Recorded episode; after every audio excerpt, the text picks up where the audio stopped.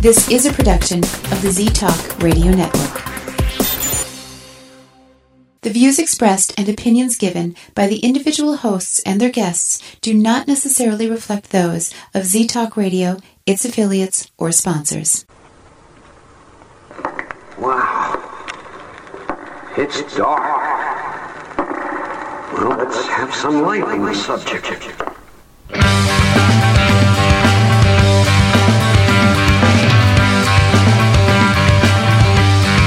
Put on your critical thinking caps and please refrain from hugging. It's time for Dimland Radio with your host, Jim Dr. Dim Fitzsimmons.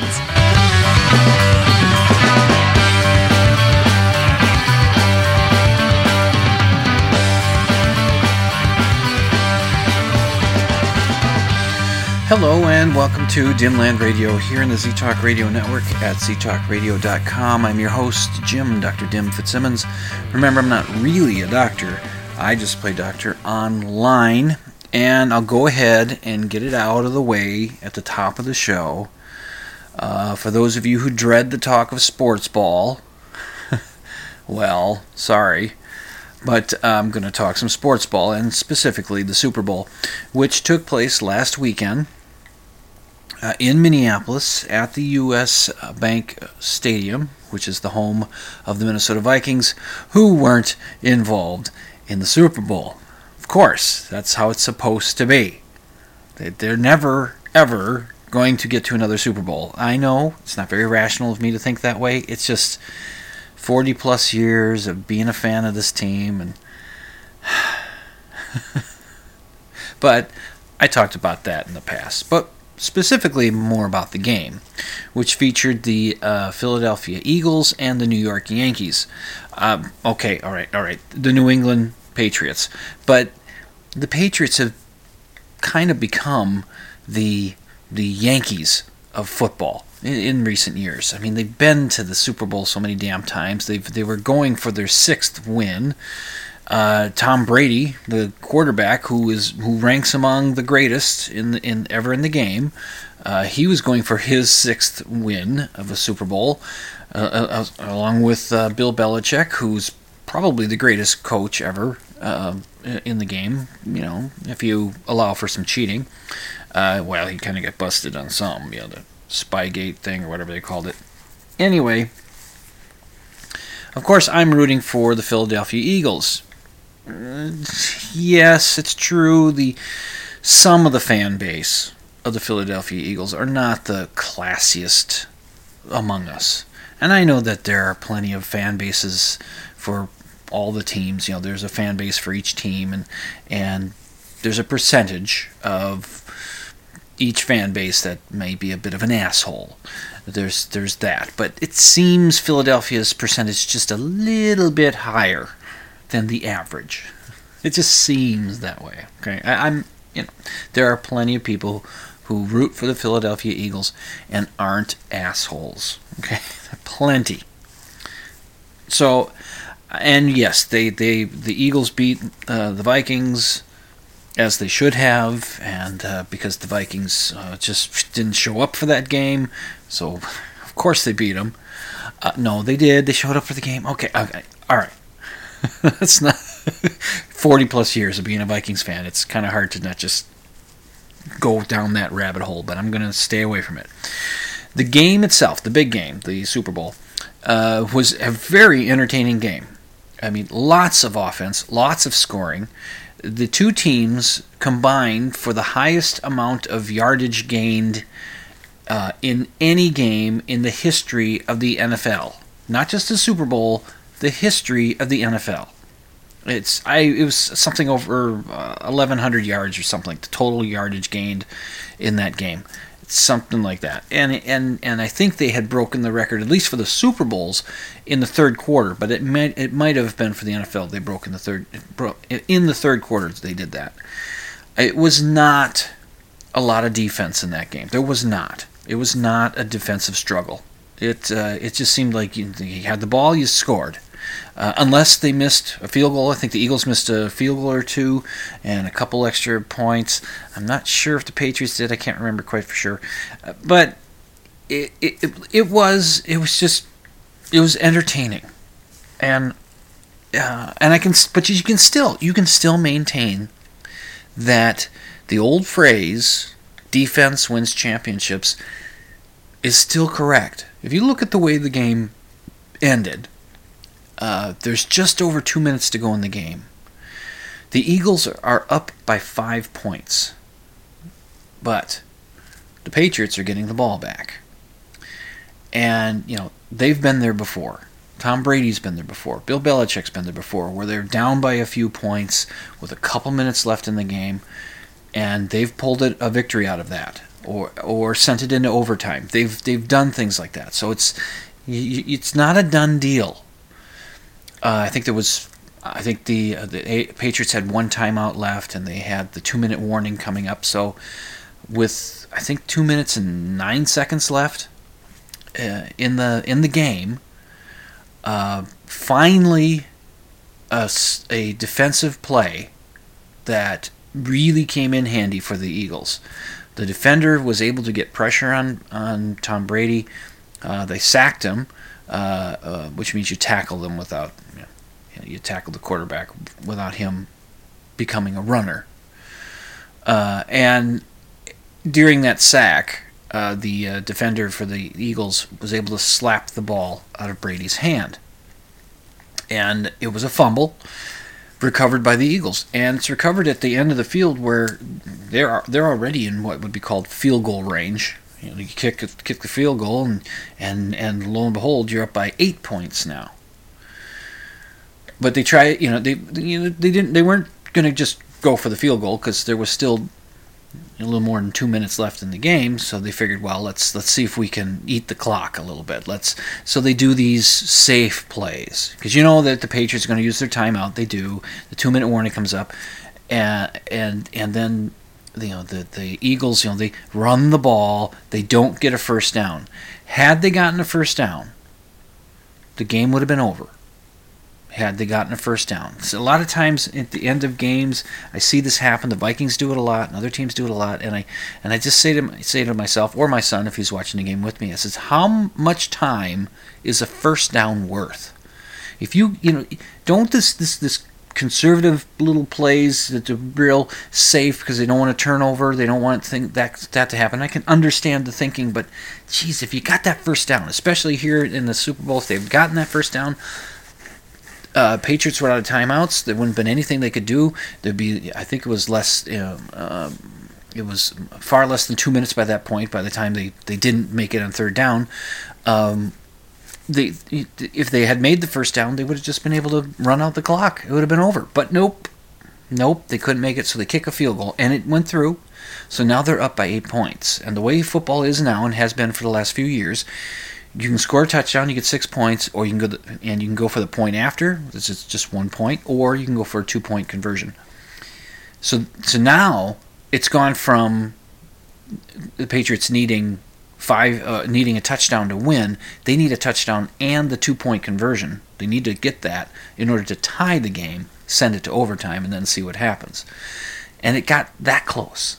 the the the Eagles kick the field goal. The ball goes back to you know they kick back to uh, to New England. You know, uh, Brady gets back out there on the field, and you know they, they get some yardage, and then they send the hail mary pass to to the end zone. And Ron, I think it's Ron Gronkowski, uh, the big tight end player, superstar guy, you know, really talented player, and, and, and very very much a formidable force uh, to deal with. And he, I think he got his hands on the ball, but it just it bounced around. It just no no catch, no touchdown, timeout. Eagles win. So the Eagles win the Super Bowl. And I and I said, and the Yankees didn't win the Super Bowl. The Patriots didn't win, which is good because let somebody else win. Damn it! the Eagles had never won a Super Bowl, and now they have. So congratulations to them. I, I, I just wonder how that feels. I, I don't think I'll ever know, but I wonder how that feels. So it was, but it was a very entertaining game. Uh, that, that's what you want. If your team is not in it, you can relax and watch the game. You don't have to feel worried about, you know, who's going to win or not, because you really don't. You, you, could be rooting for somebody, but it doesn't mean you can just relax and watch the game and enjoy it. And so you hope for a good game. And that's what we got. We got we got a very interesting game with a lot of offense, not a lot of defense. But like I said, you can still say the defense wins championships because of that play, that getting that turnover uh, at the end of the game was allowed the Eagles to kick the field goal and make pretty much put the game out of reach, making it a real tall order for the Patriots to come back at that point. So very good. All right. Anyway, there was a halftime for that. I don't. I didn't used to watch too many halftimes. Uh, I didn't watch the greatest halftime performance uh, but that, that there was. I think it's pretty much agreed upon that Prince uh, did the best. He did it in the rain, and he, you know he, they were telling him the rain's coming, and uh, you know he says, "Can you make it rain more?"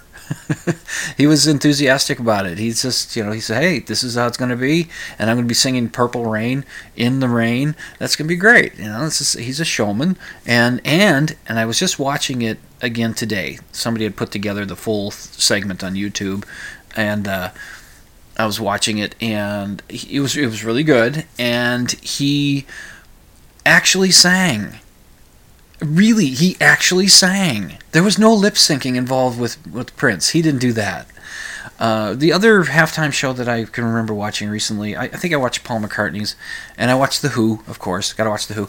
I was, you know, The Who's was not as, uh, it was, uh, it was okay. It's just, uh, you know, I think they need, I don't know, they're old guys now. Maybe they need more time to rev up or something, or just, you know, just, I think The Who did this halftime, or they did something in a or was that the super? Was that the Olympics? I don't know. I'll have to look it up. Anyway, um, well, this past Super Bowl, uh, they had uh, what's his name, uh, Jason Timberlodge. Uh, he came out and uh, um, yeah, the first half of it, you could not hear his vocals or barely hear his vocals, uh, and I think that was because. Um, I mean, you could hear him do say, "Yeah, yo, yeah, Minneapolis, yeah." You could hear that. You could hear that no problem. But when he was singing, quote unquote, singing, you you couldn't you could barely hear it.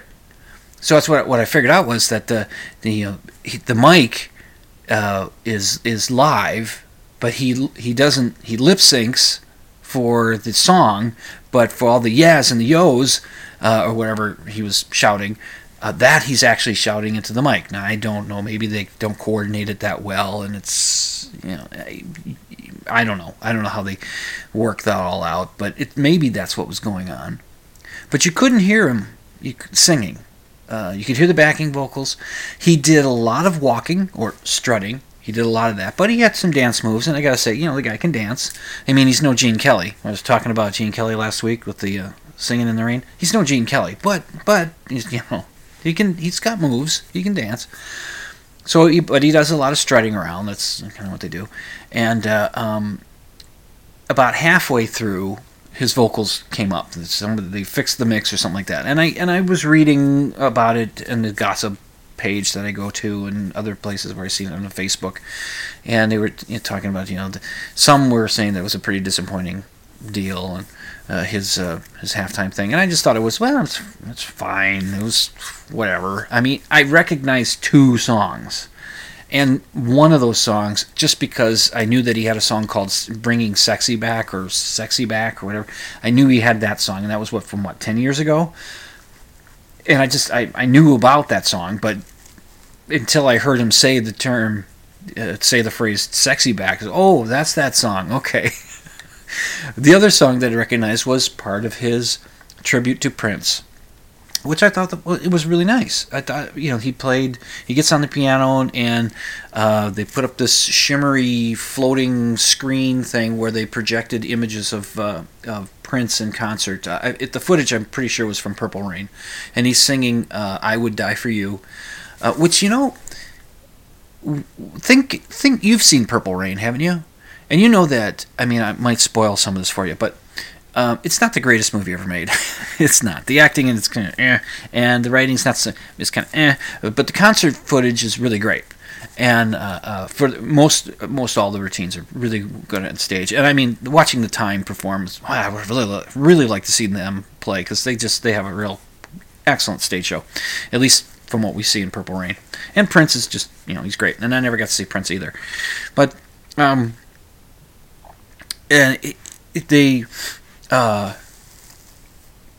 in uh, Purple Rain, geez, I'm losing my train of thought. uh, well, anyway, uh, oh yes, when in the movie, Prince has his his a, a rough relationship with his father, and his his father's a musician, and he's maybe a failed musician or something, and and it's a very frustrated guy, and he uh, attempts suicide, and uh, he's he's you know he's survived he's alive but it's it was a you know it's still.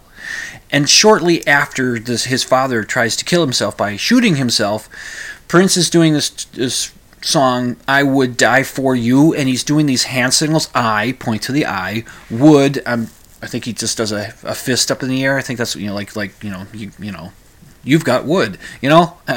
So, die. He does and he and he does the gunshot to the head gesture you know four letter number four you and he points out to the crowd. And I, I, I remember watching it thinking is this is this the right song to be playing just after your father in the film tried to kill himself? Is this is this the right song to be doing? It's just it's a great song.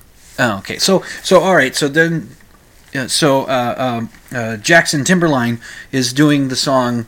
You know, he's singing along with Prince. This it was slowed down a little bit, uh, but you know he's singing along, and, and, he says, "This is for you, Minneapolis, Minnesota." And this was nice, and uh, um, it, it it goes to showing outside of the stadium, and every you know downtown Minneapolis starts lighting up purple.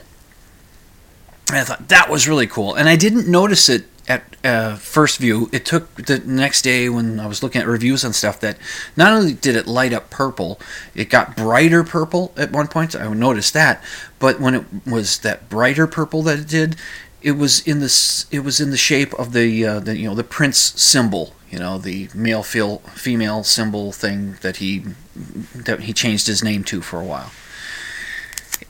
I didn't notice that until the next day when there was a still picture of it on the, on the internets, and I went, "Oh, I didn't even notice that." And I looked at it again through the YouTube, and I said, "Oh, there it is. That's cool."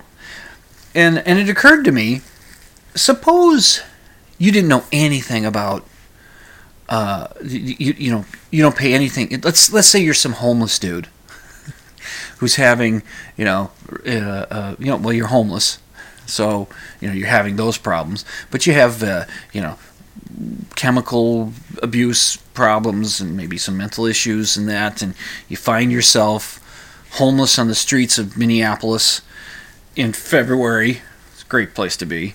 And it, oh, this winter, I'm telling you. but anyway, so you you find yourself homeless in you know downtown Minneapolis, and you're in a moment of crisis, which yes, you are, and and you're and, and you're praying to God, God, I, am I worthy? Am I worthy of, of, of having a real life? Should I, you know, must should I do the work to turn my life around? Should I, should I be, you know, give me a sign. Give me a sign that I should, I should get my life together. And then at that moment, everything turns purple, because he doesn't realize the Super Bowl is going on. He might. He's homeless. He's crazy, and he's drunk. What does he know? All of a sudden everything turns purple at that moment. Uh, what? God, God. what? What does this mean? God, you know I hate purple. What does this mean? So anyway, um, so I thought uh, Jethro Timberline did fine as far as that. I thought his his, uh, his, his tribute to Prince was good. I did read that there was some thought of maybe doing a Prince hologram co-performance kind of thing, and that there was some pushback on that. And uh, supposedly uh, Sheila E. talked to to um, uh, to uh, uh, what's his name. Uh, Johnny Timberwolf, and, and to say don't do that. Prince didn't like the hologram thing. He didn't, you know, don't don't do that. And so, you know, if that's true, and and and then you know, Jericho Timberland decided not to do it, then I think that was probably the good good idea, good thinking, because what they did was nice, and you know it wasn't so bad for the halftime. It wasn't so bad. Okay, uh, and at least there wasn't any wardrobe malfunction this time, because the last time he was involved in a Super Bowl halftime, there was a bit of a problem. Uh, but right now, uh, I'm going to take a break. You're listening to Dimland Radio on the Z Talk Radio Network at ztalkradio.com. I'm your host, Jim Dr. Dim Fitzsimmons. I shall return shortly.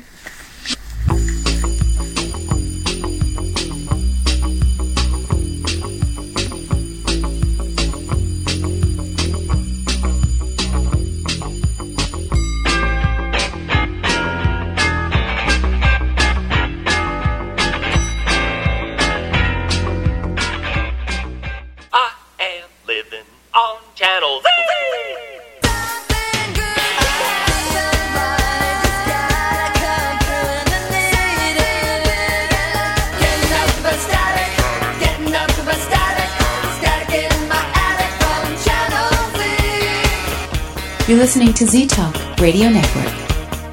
I am living on Channel Z. Do you believe in ghosts? Do you think Bigfoot is real? Do you suspect that your neighbor is really Val Tor, leader of the lizard people of Bendar 3? Well, Dr. Dim doesn't, and he'll tell you why when you tune in to Dimland Radio Saturday nights, 11 Central, midnight Eastern on Z Talk Radio Network. It's an hour of science promotion, pop culture rants, personal observation, and of course, skepticism. Join Jim, Dr. Dim Fitzsimmons, Saturday nights, 11 Central, midnight Eastern for Dimland Radio on Z Talk Radio Network. You're listening to Z Talk Radio's Redheaded Stepchild. It's Dr. Dim on Dimland Radio on the Z Talk Radio Network.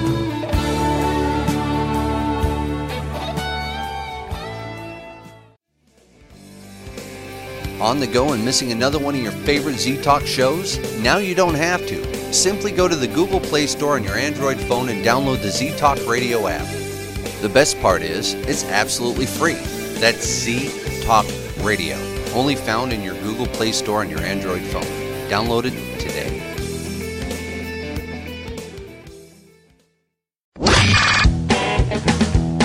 Hey, this is Danny Potts from the Kentucky Ghost Chasers, you're listening to Z Talk Radio.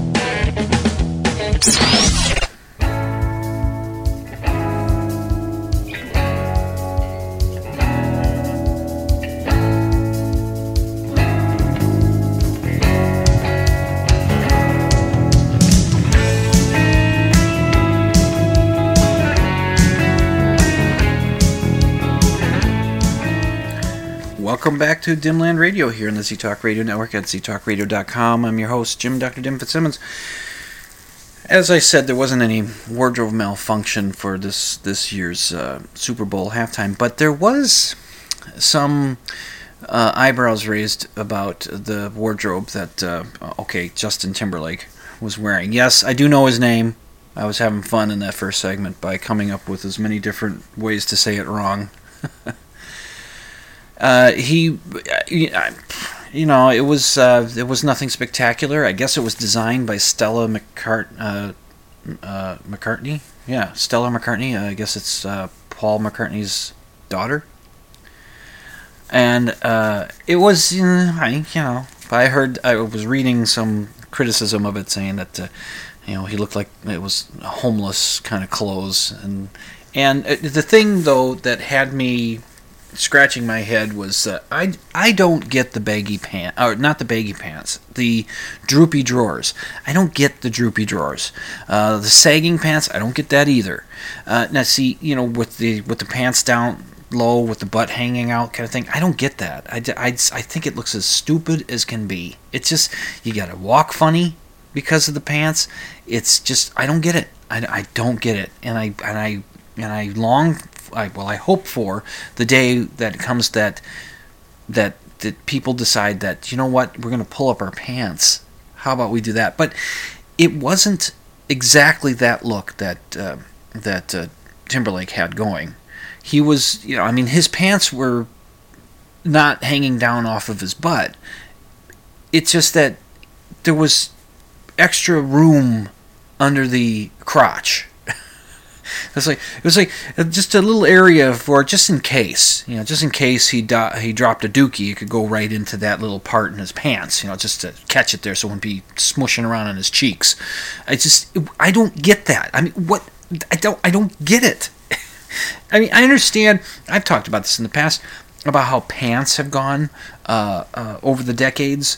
You can go back to about the 80s, and if you watch some movies in the 80s, and I noticed this when I was watching uh, Sleepaway Camp, which is one of those notorious films from from the 80s, a slasher film that has the surprise ending about who you know about the person that was doing the slashing, and I, I was watching it on YouTube, I think, and uh, the the kids are out there wearing their, their they're wearing shorts, and they they were so high up, the waistbands were so high. I just went, oh, that's that's uncomfortable because in the decades since then, our our our waistbands, you know, well, our the distance from the inseam to the top of the waist of the pants has has narrowed.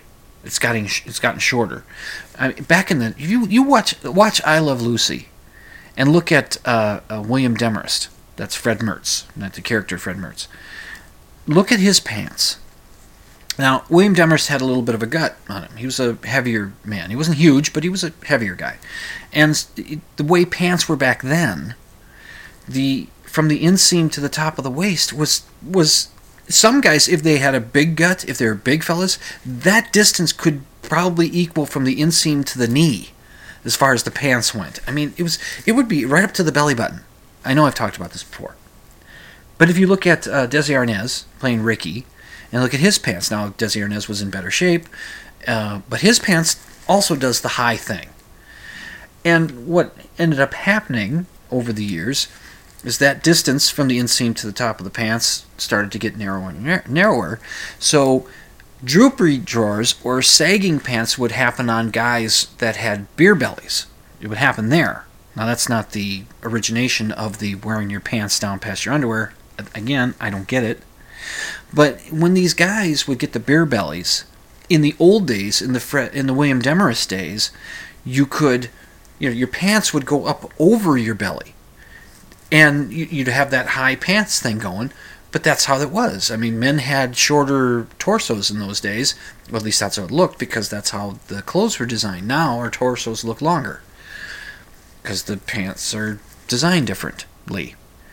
And so, uh, so a, a, guy with a gut back then could have his pants over the gut. Well, once the inseam started, or the, that that bit of pants started getting narrower, it would be pulled up under the gut. And that's where you know these guys their their butts would be hanging out, and you get the you know you get that kind of stuff happening, and uh, so you know. But I don't understand you know looking at Timberlake in those pants where they're designed to have that droop under the crotch. It, that I just I don't get it. I don't. I what is that? If not a dookie holder. But I wanted to talk a bit. I wanted to cast back our memories to. I guess it was uh, Super Bowl 38 in the halftime. That was 2004, and it was uh, a halftime that was produced by MTV. So I mean, what you expect? Uh, uh, and I wanted to try to connect a couple of things and and demonstrate what I what I'm seeing is is how how left and right reacts to certain situations, the left and the right, you know, politically, socially how they react to things, and then how they um, how they perceive the other side acting to reacting to that thing, that incident. So if we go back to the wardrobe malfunction, really, and even the term wardrobe malfunction is just underselling what it was that bothered people who were, I guess, on the right or be more conservative. Although I don't know why it wouldn't bother people on the left, because it really should have. I mean, here's Janet Jackson.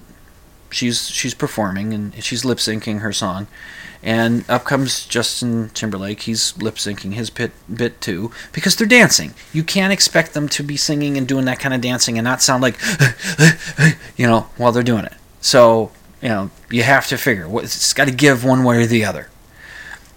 So he comes out there and they're dancing with each other, and I'm trying to I was watching it again today, and I'm trying to hear what the lyrics are, and I was thinking to myself, I know there's a line in the song where Timberlake essentially tells Janet that he's going to have her naked by the end of this song.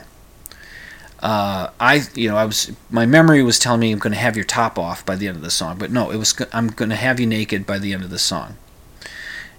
He says that line, or lip syncs that line, this just just a second or two before he pulls her top off. And this is where this is where things get interesting as far as how does the left look at it, how does the right look at it. And then how does the left say that the right's looking at it? Because, you know, the right, the conservative sorts, and again, I don't know how the left wouldn't be upset with this too, because the left's tendency was to say, it's just a nipple. You saw a nipple, so what? It was, you barely even saw it. It just was, they were off, it was a second, not even a second. So what's the big deal? It was just, you know, come on. And it, there, and the, and the right was say, was that's um, when the left was saying it's no big deal. They're dismissing the greater point that the those that are more conservative was, was making. Uh, they were saying, no, uh, the nipple was the exclamation point on something that seemed overly sexualized in a halftime, this you know, entertainment where families are watching this, and you know, it's it's like and it's not that there was a nipple that was seen. Yes, that upset lots of people, but but you know the young pop performer said that I'm going to have you naked by the end of the song, and then he reaches over and pulls her top off. That that I mean, if the wardrobe malfunction hadn't happened, I assume what was supposed to happen was there was the she was supposed to be wearing a bra, so you don't see the nipple and the little jewelry thing that she wears on it. So you don't see that but but that's not the point. What what what what is going on here? Why would why would you think that that would be okay to put on on on television? You know, to pulling off the top in the Super Bowl halftime. Why would you think that would be okay? this is what the right was saying. This is what the more conservative folks were saying. And again, you know, the way things are today, the way things have been the last few months. Hashtag Me Too. Um, the left should have been at that time should have been just as upset too. It says this is not how you treat women. What the hell is this? You don't treat women. You don't tear their tops off. You don't even. You know why wasn't there that outrage? And that's the same thing. The right was saying this isn't what you do. You don't tear people's tops off. but my point is that the, the left seemed now some on the left, not the whole. You know, I'm sure there were some that were, that were agreeing that that was tasteless and that was wrong, wrong thinking and whatever. But there was those, there were those that were just saying, "Eh, it's just a nipple. Get over it." But no, no, no. We're, it's yes, the nipple bothered us, but not, that's not what we're all upset about. Is what the right was saying, or most of the right. Okay, um, so let's move ahead to now, oh, or just a just a few weeks ago. Remember when that you know the guy who lives in the in the White House? Uh, he was talking about immigration and Ill- illegal immigration. He was talking about that again, and he uttered the fra- the word shithole, which incidentally, if I can find it, I'll post it if I can find it. But uh, there's the CNN. I mean, it, it was it was it was fun. It was a sublime kind of fun to watch CNN uh, start out by you know censoring themselves when saying shithole. They'd say s hole or blank hole or what the president said. You know they would do. You know they wouldn't say it right out. And then at some point it was like, oh screw it, shithole. once whoever it was that first did that, I don't know if it was Anderson Cooper or if it was any or whoever else was the hosts on CNN, it just went it just every shithole, shithole, shithole, shithole, shithole, and then and then people from shitholes were being called shitholers, shitholer, shitholer, shithole, shithole, shithole, shitholer, shithole. it just kept going. Uh, if I can find the cut, I'll put it on the um, on the show notes or a link to it so that you can check it out because it's fun. Uh, anyway, here's how. Let's we're going to reverse the wardrobe malfunction roles now some on the right were ac- reacting like, well, big deal. So the president said shit. You know, big deal. I mean, the previous president said shitstorm. What's the problem? You know, come on, grow up. Big deal. So he said that. But those on the left were saying, no, it's we're not upset that he said shitstorm. What we're upset about is the, what he was talking about in context of what he was talking about was that he's saying these immigrants that are coming from these countries, which I think the left would agree that yes, they, they could be called shitholes, but the attitude and the context of what the president, in which the president was saying these things, and how he was saying them, was that the people who were trying to come, come to America to get a better life are intent are intent on bringing the shithole with them. You know, that's that's what that's the attitude that bothered the people on the left about what the president and I agree with them. They they they're right. You know, it's that we the president seemed to be painting those immigrants with this brush that these these people are going to bring over uh, the shithole to here. And, and instead of the idea of that, you know, welcoming immigrate immigrants to come to our country to try to form uh, to pursue a better life for themselves and their families, which has been how America's been built, hasn't it? And so, you know, it's I understand that, and then and then and then the president further cements it by saying, "Why why don't we get more Norwegians, immigrants?" Well, Norway's, you know, why would you leave Norway? I mean, it seems like it's a decent country. Um, it, I don't think I'd put it on the list of shithole countries, but still, that helped inform the con uh, the, the, the context in which the those on the left and those that aren't fans of the president uh, you know, that's that's what upset them. So when the right, some on the right, were minimizing it by saying, "Well, the, the you know the previous president said you know shitstorm. What's the big deal?" You know, there's just a you see, you see, you see, kind of, you know, it may not be perfectly matching analogously, but you see how how it's perceived.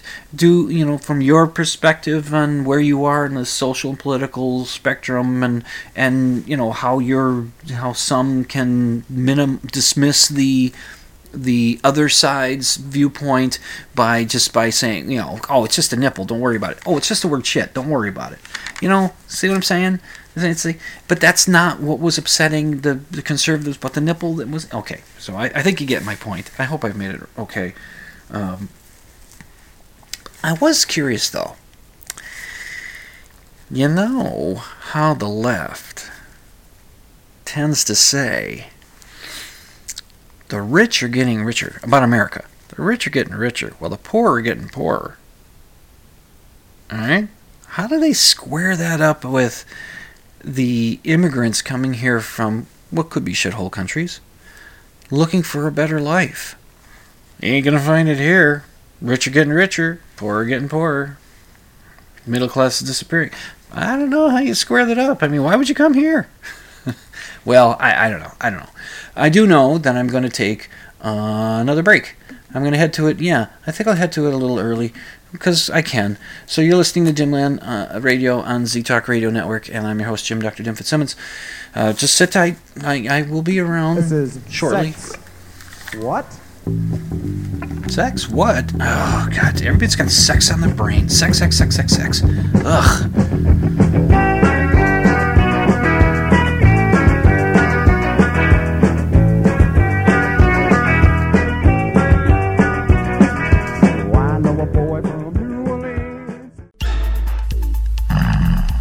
Get him some Z's. Get him some Z's. Get him some Z's. Wake up, wake up, wake up, wake up. Listen to Z Talk Radio on ztalkradio.com.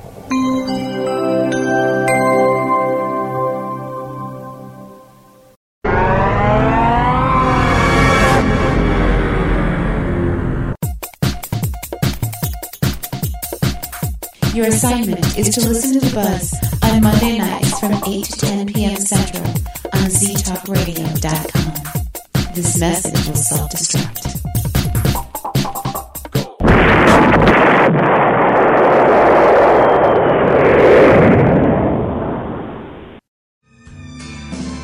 Remember, there's no hugging in the chat room. You're listening to Dimland Radio on Z Talk Radio Network. Hi, I'm Amanda Peet. Like all new parents, my husband and I want what's best for our baby. When it was time for our daughter's immunizations, we wanted the facts. So we carefully researched vaccines. We spoke with doctors and other experts and asked some tough questions. We decided that vaccines were the best thing for our child.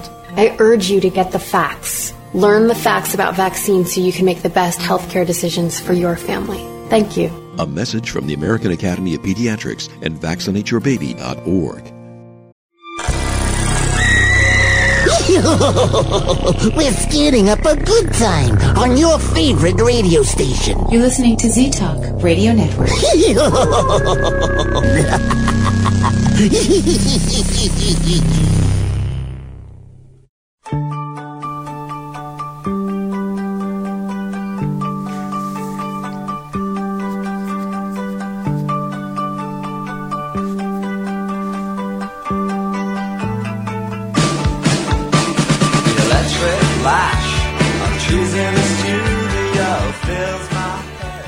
And welcome back to Dimland Radio on the Z Talk Radio Network at ztalkradio.com. I'm your host Jim, Dr. Dim Fitzsimmons. Okay, uh, I've I've I've not done one of these in a couple of weeks, so let's get one going.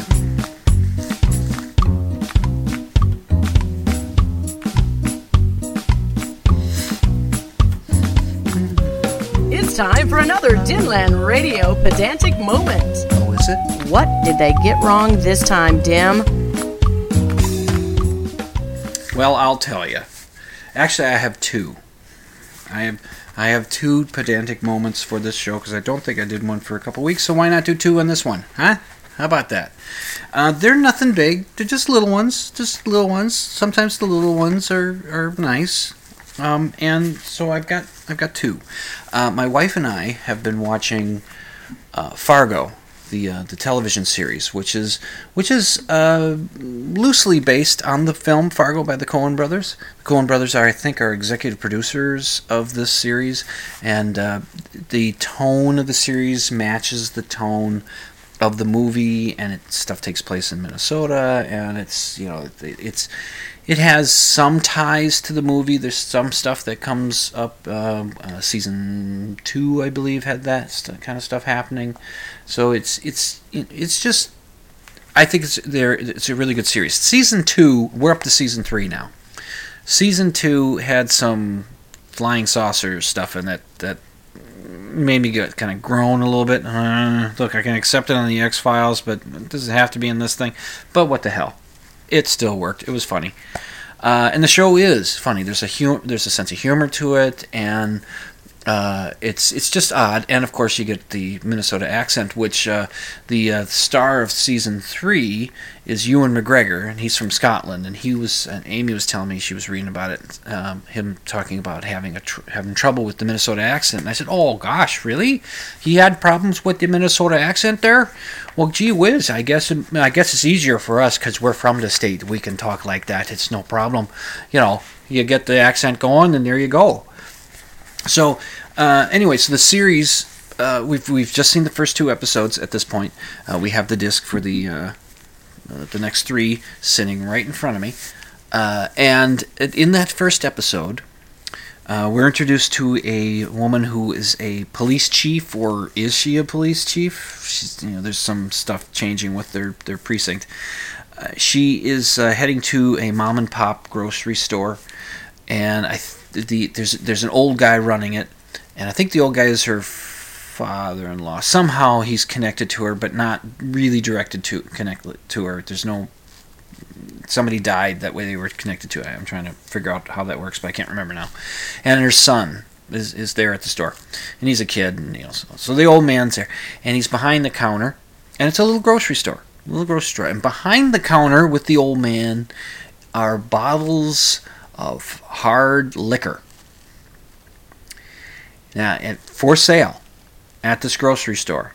Oh gosh, oh no, you don't. No, no. Turned to my wife and I said, No, no, you don't. No, not in Minnesota. You don't get your hard liquor at the grocery store in Minnesota. No, you don't. You get it at the liquor store. That's right. Here in Minnesota, we we have liquor stores. We don't sell the hard stuff at the grocery stores. You might be able to get some beer at the grocery stores with the uh, the three two. That's the lesser amount of alcohol in there, but you're not going to get yourself like a bottle of Jack Daniels or anything like that. So, uh, yeah, that's not quite right there. Okay. I don't get to break out the Minnesota accent as often. Well, I suppose I speak it all the time, but uh, not quite like that. So uh, the other thing that I have, the other pedantic moment, and this one's going to be, oh, I'm going to be stepping out on a limb here. I, sp- I spend one segment talking about sex and politics, how ends of the pers- spectrums look at things, and now I'm going to uh, bring up abortion. uh, yeah, it's just for just just for the record, I'm pro-choice.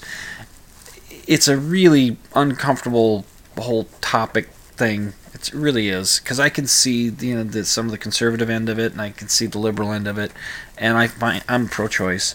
Um, I fall on the side of the mother. You know, it's just I just do, and you know, do I have a good reason for it? I don't know. I I just that's just where I am. You know, I understand when somebody says, you know, it's funny how, you know, when it's wanted, it's a baby. When it's not, it's a fetus. you know. But anyway, uh, somebody who is anti abortion uh, went online on a, I guess on Twitter, but somebody copied this and put it onto the Facebook. And this person's called Peyton. His name is Peyton, or her name's Peyton. Good. And uh, the question, or the, the statement that they made, the tweet uh, everyone is losing their minds over the March for Life. I would just like to hear one good pro abortion argument. And then uh, some person named Noon on the Twitter, I'm assuming this is Twitter, uh, responded. And I'm going to touch on these a little bit each, so be prepared.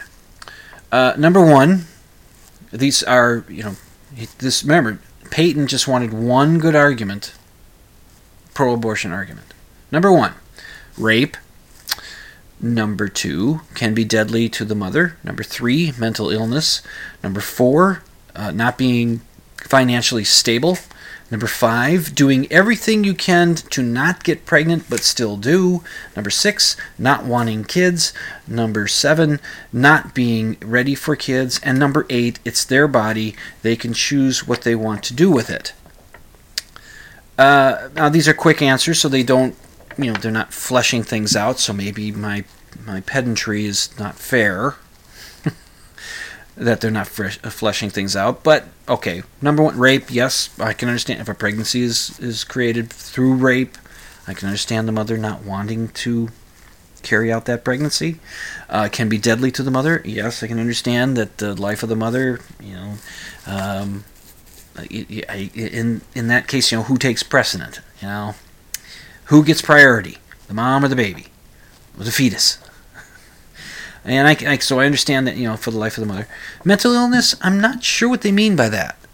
Um, that the that the uh, yet to be born uh, uh, being there's the, you can see that they're mentally ill that they're, they're, you know chances are good they'll be they'll have be born with down syndrome or i don't know if that's a mental illness but I mean, I don't know exactly what noon means by that, by mental illness. That the that the mother is mentally ill, and thereby maybe they mean that, and therefore the mother's not capable of taking care of a child. Uh, okay. Uh, not being financially stable, yeah, I understand that. That one kind of couples with not wanting kids. It also couples with not being ready for kids. Um, you can be financially stable though and feel that you're not ready for kids um, and you can be financially stable and, and not want kids uh, or you know so they're kind of inter- interconnected those three the financially stable not wanting kids and not ready to you know for kids Uh, and then the, the last one, I know I'm skipping one, but that's where I'm coming back to it. The last one, it's their body. They can choose what they want to do with it. Um, who is there referring to? And then who, which is the body that they're referring to? I'm assuming it's their body, meaning it's the mother's body. She can do what she wants with her body. But is but are they saying that maybe the fetus is the body of the mother? You know, that belongs to the mother, and she can do what she wants with the fetus? Is it just saying that? Certainly, the the fetus can't do what it wants to do with. can't choose. Uh, anyway, uh, uh, I know. Remember, I'm pro-choice. Remember. There was a there was a billboard that was out by uh, the bar that I used to hang out at uh, years ago, and there was a the billboard was a some pro-life group had uh, sponsored it, and they put it's it's it, it's the headline was um, thanks mom for choosing not to get an abortion. I think that's what it was. Thanks mom for choosing to you know yeah to not have an abortion, and the pro-choice part of me said, you know, if I wasn't such a law-abiding citizen, I'd like to get a can of spray paint and get up to that sign and, and spray on there. My mom didn't have a choice. Because my mom didn't. I was born in 1964, wasn't legal. She didn't really have a choice. She, she had to have me. But then when she found out that she had me, she thought, can we get one after he's born? No, no. My mom loves me. But the one I skipped over, that's where I'm getting gonna get a bit more pedantic. I and I did make this comment on uh, on the uh, uh, post on Facebook. Whoever put this up, I just I put like number five.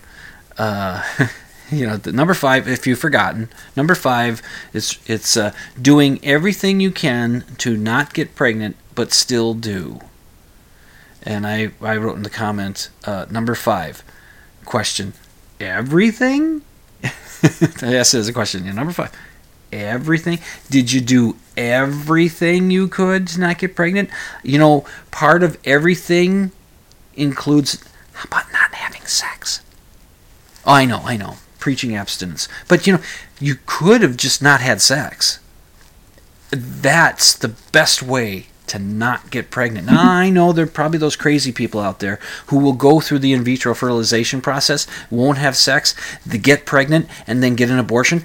I don't know why you go through all that trouble. No, good God, there can't be anybody that would do that, would there? But that's just me being pedantic. I, I don't I don't think you did everything you could have. I know. It's just they're just little they're just little ones. Uh, how much time have I got? Ooh, okay. Um, got a movie recommendation. This is I've recommended this movie before, but I recommended it way back in June of 2010. I'd only been doing a show for what uh, three months at that point. Uh, the movie is called The Hammer, and it's it stars Adam Carolla, and he co-wrote the movie. And it's about a guy that's in his 40s that's uh, not doing so hot in life, but um, he um, he's gets a chance because he's he's a he's a boxing instructor. He's somebody who knows how to box, and uh, he he gets discovered while sparring somebody that he has a he has a pretty good punch, and they thought you know we might be able to. You know, he gets a chance to kind of climb into boxing again and where it's going to go and it's realistically done it's not like he's it's not like he's going to get a chance to be the heavyweight champ of the world but you know it's there's you know it's it's it's you know it's interesting story it's funny uh, it's consistently funny through the movie. Uh, it's got Adam Carolla's sense of the world in there, and uh, there's a romance story which is done nicely. It's rated R. Why it's rated R is beyond me how in the world it can be rated R is just forget it. Uh, but it is. It's not filled with terrible language. It's not filled with terrible violence. It's not filled with terrible sex or any sex. Uh, uh, and it does have a cameo by Jane Lynch. And Jane Lynch doesn't make it rated R, but Jane Lynch is one of those actors that any movie they're in, they make it just that much better by being in it. Because she's just so good and she's funny. She's got great timing, and she's she plays these sometimes really absurd characters, and just they're great. I'm sure she was the best thing about the TV series Glee, but I never watched Glee, so I don't know. But if somebody told me she was, I wouldn't have been surprised. Uh, and the reason I thought of, of the Hammer again was because uh, back to that immigrant thing, and you know, from shitholes and all this kind of stuff. That got me thinking about it. You know, where people were indignant that some some on the left were indignant that these countries would be called shitholes. Well, there was that element, and I, I remember I posted a couple of times a little video clip from The Hammer, and I'm going to ruin a joke in it for you, but sorry. Uh, Adam Carolla is he has a friend in the movie who's actually his friend in life. It's, it's the same guy. The actor it's plays it's, it's his friend plays the part who is from Nicaragua, and I can't remember what the guy's name is. It's like Oswaldo or Oswald or Oscar or something. I can't remember what his name is, but uh, um, in the movie, Adam is at this his friend's house, and it's filled with all these people from Nicaragua, and they're you know he's talking about he's going to be boxing and and the, the, the, all these Nicaraguans are kind of poking fun at him a little bit. They're having some you know about it's absurd that uh, he might make it to the Olympics, boxing kind of thing. That they they're poking fun at him a little bit, and and then they start cheering Nicaragua all around. Ah, Nicaragua, Nicaragua, Nicaragua. They hold up their their drinks and they're saluting it, and uh, Adam says, "Hey, yeah, it's it's obvious you guys uh, love Nicaragua, except for the part." That uh, made you risk your lives to not live there. and the looks on the faces of the Nicaraguans is, yeah, he's got us there. um, that made me think of it. So check out the movie. It's you can get it on disc from uh, Netflix, I'm sure. And uh, anyway, it's it's The Hammer. It's from it's from uh, 2007. I think it's pretty funny. It's pretty entertaining. Uh, I've got three cool things. Um, I was with my friend John uh, this week when we went to see the Minnesota Wild play like shit against the worst team in the league, uh, the Coyote, uh, the uh, Arizona Coyotes, and uh, but still I hadn't seen John in a long time, so it was cool to see him, and he got me to crack up. I'm telling you, he got me to crack up something amazing. he was t- he was telling me I, apparently there's a cryptid out there called the the Wisconsin Dog Man, and he said to me, he says I saw the Wisconsin Dog Man, and I looked at him. What? There was. He said, "Yeah, I saw it. It, was walk. It was heading across the road." I said, "Wisconsin Dogman. What's the Wisconsin Dogman look like?" he says, "A coyote." now, my friend John has a very dry sense of humor, and that just hit me so hard because I didn't need to. Th- well, then you probably saw a coyote. but it was so funny how he delivered it. I cracked up for the next two or three minutes just laughing at this hockey game, which believe me, it was a very pathetic performance by the uh, by the Minnesota Wild. Very pathetic. Uh, number two, cool thing. I, I gotta go. Um, I gotta go with. I just saw it at the this opening ceremonies for the uh, the Winter Olympics. It's the drones that they, they can program the drone fly these these drone things, the little ones that you can get you know at home and fly them around. But there's there's more professional grade ones and that, and you can get these where you can program them. They got lights on them and that, and they they can form shapes, you know, in the sky, and it's really cool. We got a hint of it last Super Bowl with Lady Gaga doing her halftime thing. We got a hint of it with that, but at this at this Winter Olympics, that's uh, just the opening ceremony was just earlier this evening, or at least shown on NBC earlier. Uh, they were doing the the Olympic rings. They made those shapes and it looks three dimensional and all lit up, and they were doing a, uh, the form of a of a of a of a, of a, a snowboarder. It was really cool. Just really cool technology. Just awesome. And speaking of awesome technology the number one cool thing this week, and what else would it be? SpaceX, Falcon Heavy, and Starman. Science, yeah!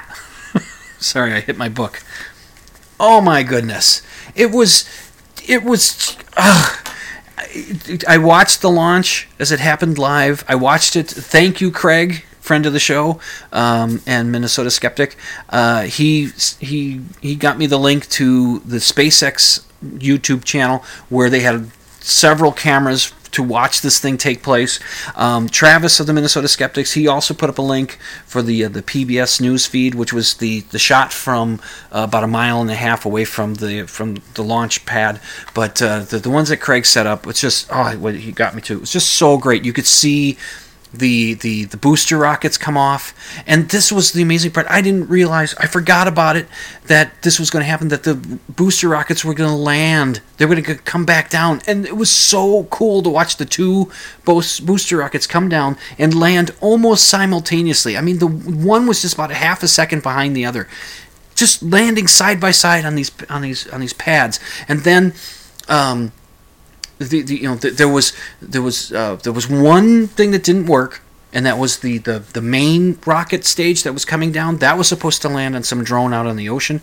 It missed it because they, they think what i was reading they think uh, there's three rockets that were supposed to fire to slow it down as it was coming back in through the atmosphere and two of the rockets fired but one didn't. And that one that didn't fire it just it didn't slow down enough. And so they figured that probably they must figure that that probably threw off the trajectory. So it missed the drone ship. It missed it by about a, a, the length of a football field, so 100, 120 yards, something like that.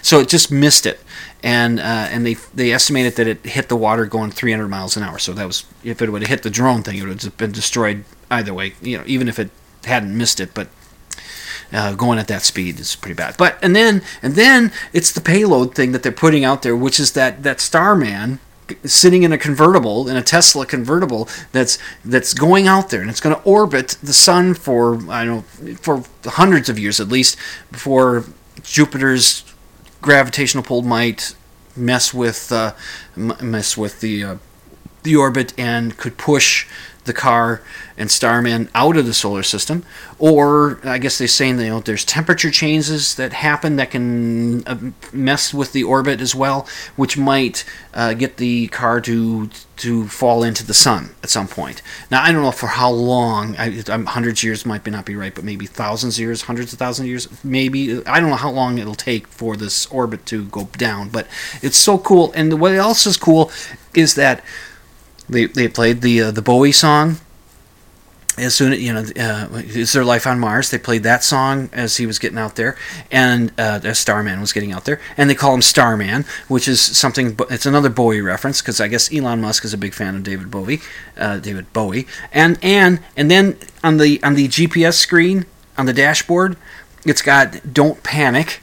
So there's a nod to uh, Douglas Adams and the uh, the Hitchhiker's Guide to the Galaxy, and the other thing is, and this was a little more obscure. Some of us were catching it, but the whole look of this thing, this in a, a guy in a convertible, in a spacesuit, uh, out in space, and so some of us were hitting that. That is so much like the beginning of the animated film uh, Heavy Metal that came out in the early '80s, and so that there's these connections right there.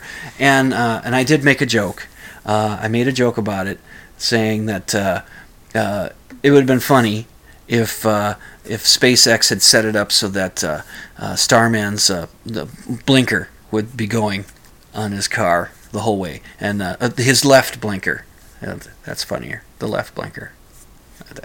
I hope you've had at least three cool things happen for you this week. Good night, Herr Doctor. Good night, Frau Blucher. Science. Yeah, science. Science made that happen. Okay? anyway, uh, be skeptical, and extraordinary claims require extraordinary evidence. You've been listening to Dimland Radio on the Z Talk Radio Network, and I'm your host, Jim, Dr. Dim Fitzsimmons, and I'm reminding you all to sleep with the lights off.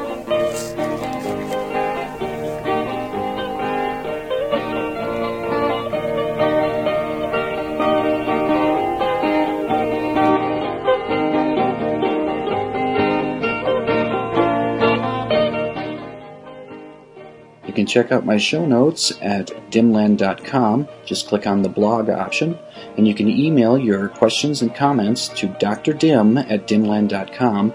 That's D R D I M at dimland.com.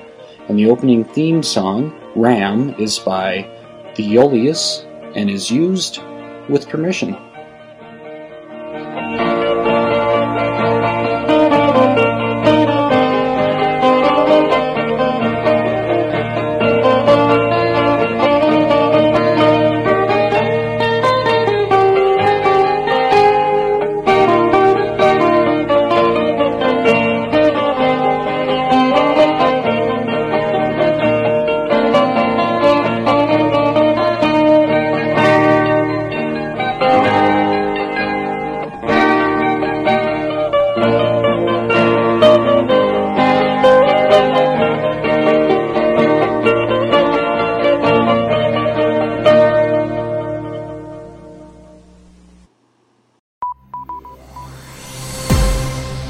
Been a production of the Z Talk Radio Network.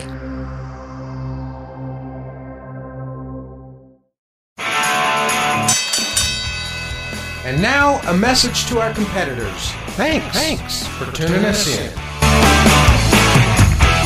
Bonjour, Monsieur Dim. You are too clever for us naughty people.